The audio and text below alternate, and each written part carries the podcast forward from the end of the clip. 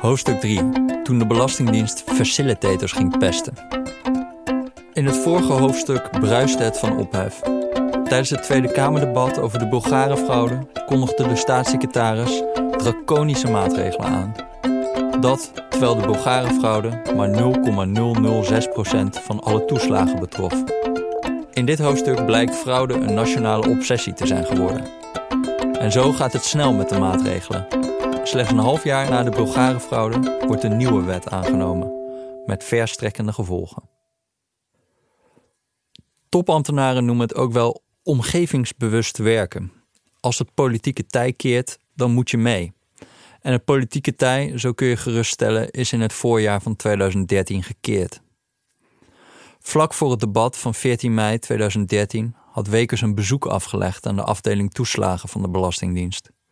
Hij sprak er honderden medewerkers toe en vertelde hun dat alles op alles moest worden gezet om misbruik te stoppen. Voor mij is de maat vol, voor jullie is de maat waarschijnlijk al langer vol, zei hij. We hebben een systeem gebouwd dat heel sociaal oogt, maar niet zo sociaal uitpakt. Het doet pijn als je ziet dat het door criminelen wordt misbruikt.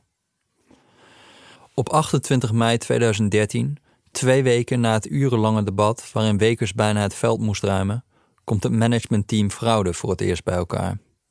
De ambtelijke crème de la crème van de Belastingdienst zal bijna maandelijks samenkomen in dit nieuw opgerichte overlegorgaan met als doel om meer focus op fraudebestrijding te leggen.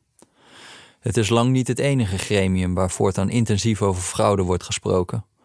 Tegen september 2013 zullen de topambtenaren volgens de notulen van het managementteam fraude hun beklag doen over het bijzonder hoge tempo en ritme waarmee de fraudeoverleggen zich afwisselen. Fraude staat op de agenda in de ministeriële commissie fraude, in het overleg van afdelingshoofden, in het overleg van de directeuren-generaal, de leidinggevende van verschillende departementsonderdelen op het ministerie van Financiën.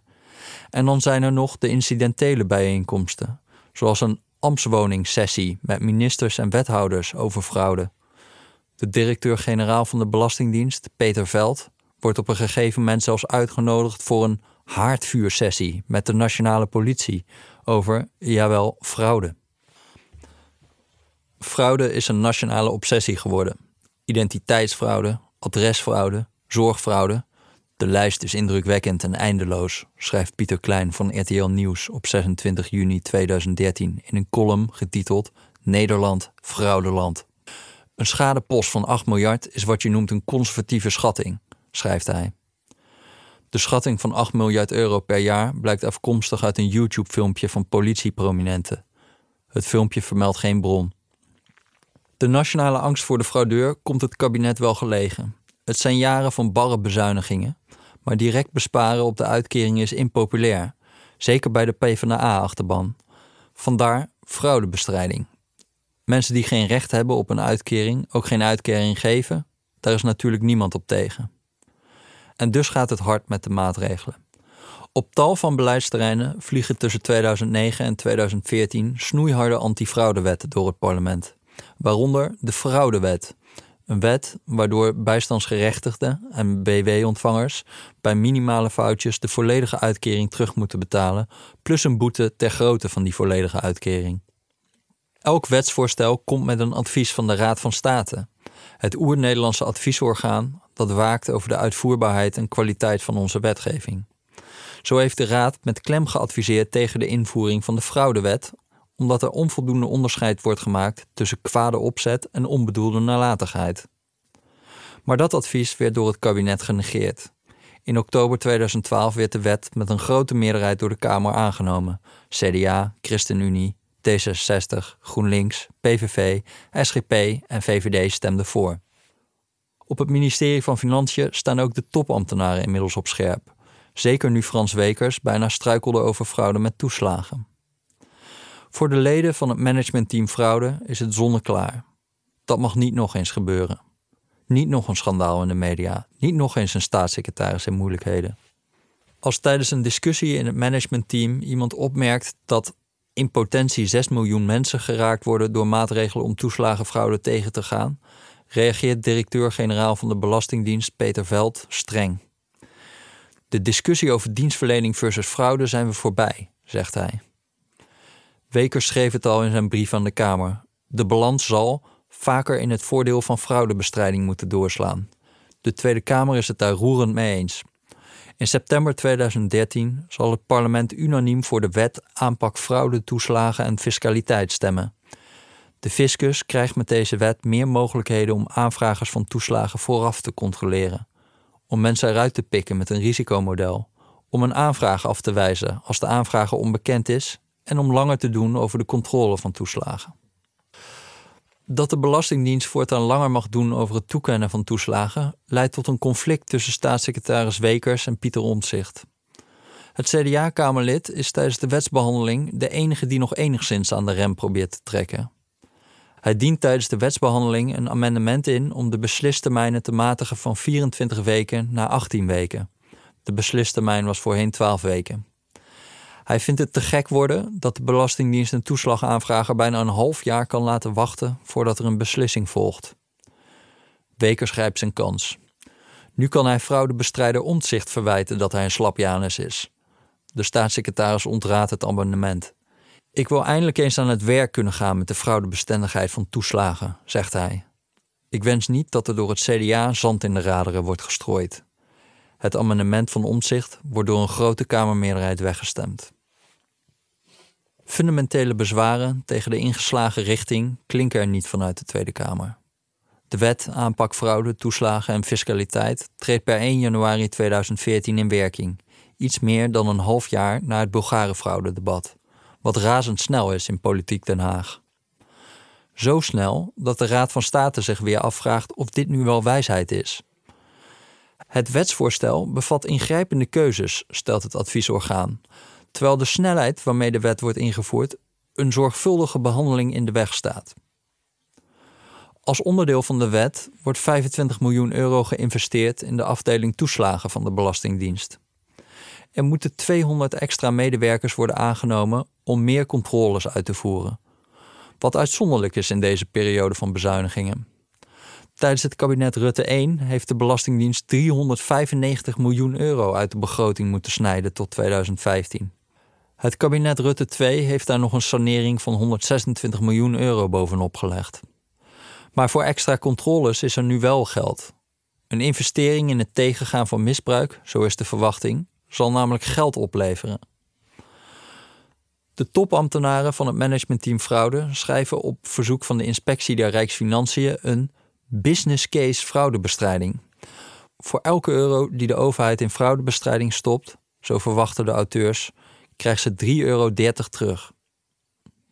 In de toelichting op de wet staat dat de investering gedekt zal worden door een toekomstige besparing op de begrotingen van de ministeries van Binnenlandse Zaken, de huurtoeslag, Sociale Zaken, de kinderopvangtoeslag en Volksgezondheid, de zorgtoeslag. Mochten er niet genoeg toeslagen gekort worden, dan moet de Belastingdienst in zijn eigen vlees snijden. In de Tweede Kamer maakt niemand bezwaar tegen deze manier van financieren. De 200 kerstverse belastingdienstmedewerkers gaan aan de slag met talloze nieuwe, innovatieve, zeg gerust disruptieve manieren van fraudebestrijding. In juni 2013, een maand na de eerste vergadering, schuift staatssecretaris Wekers aan bij het managementteam fraude. Hier hoort hij voor het eerst van een plan om zogenaamde faciliterende fraudeurs hinderlijk te volgen. Het is gebleken, hoort hij, dat achter grote fraudes vaak een paar ongure tussenfiguren schuilen, zogenaamde facilitators. Denk aan een fout gastouderbureau dat te veel kinderopvangtoeslag aanvraagt voor zijn ouders. Een foute religieuze instelling die schenkingen ontvangt van haar leden en weer teruggeeft voor het belastingvoordeel. Een Turks-Nederlands duo dat valse contracten verzorgt en straatarme Bulgaren naar een gemeentebalie begeleidt. Nu is het wel mogelijk om deze tussenfiguren aan te pakken met traditionele opsporingsmiddelen. De daders van de Bulgarenfraude verdwenen uiteindelijk ook achter de tralies. Maar het strafrecht is stroperig. De bewijslast ligt bij de overheid en het vergaren van dat bewijs verloopt via strenge procedures. En ondertussen gaat de fraude gewoon door. Dat kan zo niet langer. Het is niet genoeg dat de daders van de Bulgarenfraude zijn opgepakt Zoveel is wel gebleken uit alle woedende reacties in de pers en politiek. Nee, de fraude had überhaupt nooit mogen plaatsvinden. De kraan had al veel eerder dichtgemoeten. Vandaar dat het managementteam fraude heeft besloten tot de oprichting van het combi-team aanpak facilitators, ook wel CAF. Normaal houdt de Belastingdienst toezicht door individuele toeslagaanvragen of belastingaangifte te controleren. Het CAF gaat juist actief op zoek naar mogelijke facilitators van fraude en zal vervolgens onderzoek doen naar de individuele toeslagaanvragers die mogelijk een link hebben met foute gasthouderbureaus, belastingadviseurs of religieuze instellingen. Op die manier kan de facilitator ook sneller in het nauw worden gedreven. Deze zal immers in de problemen komen doordat zijn klanten in de problemen komen. Een stuk sneller en effectiever dan het strafrecht. Het doel van het CAF is om de facilitator te pesten, zo staat in het oprichtingsplan. Het CAF is snel en zoekt bewust de grenzen van onze mogelijkheden op, merkt Hans Blokpoel, directeur Belastingdienst, op in een vergadering van het managementteam Fraude.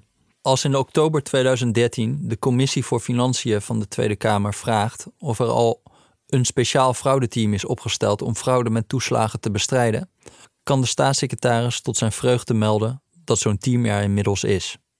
Het combi-team aanpak facilitators. Jaren later zal het CAF een beruchte naam zijn geworden. Het is een onderzoek van het CAF dat uiteindelijk de toeslagenaffaire zal inluiden. Pieter Klein van RTL Nieuws en Jan Klein Nijhuis van Trouw zullen vanaf begin 2019 artikel na artikel publiceren waarin ze de ontspoorde fraudejacht van dit cowboy-team aan de kaak stellen.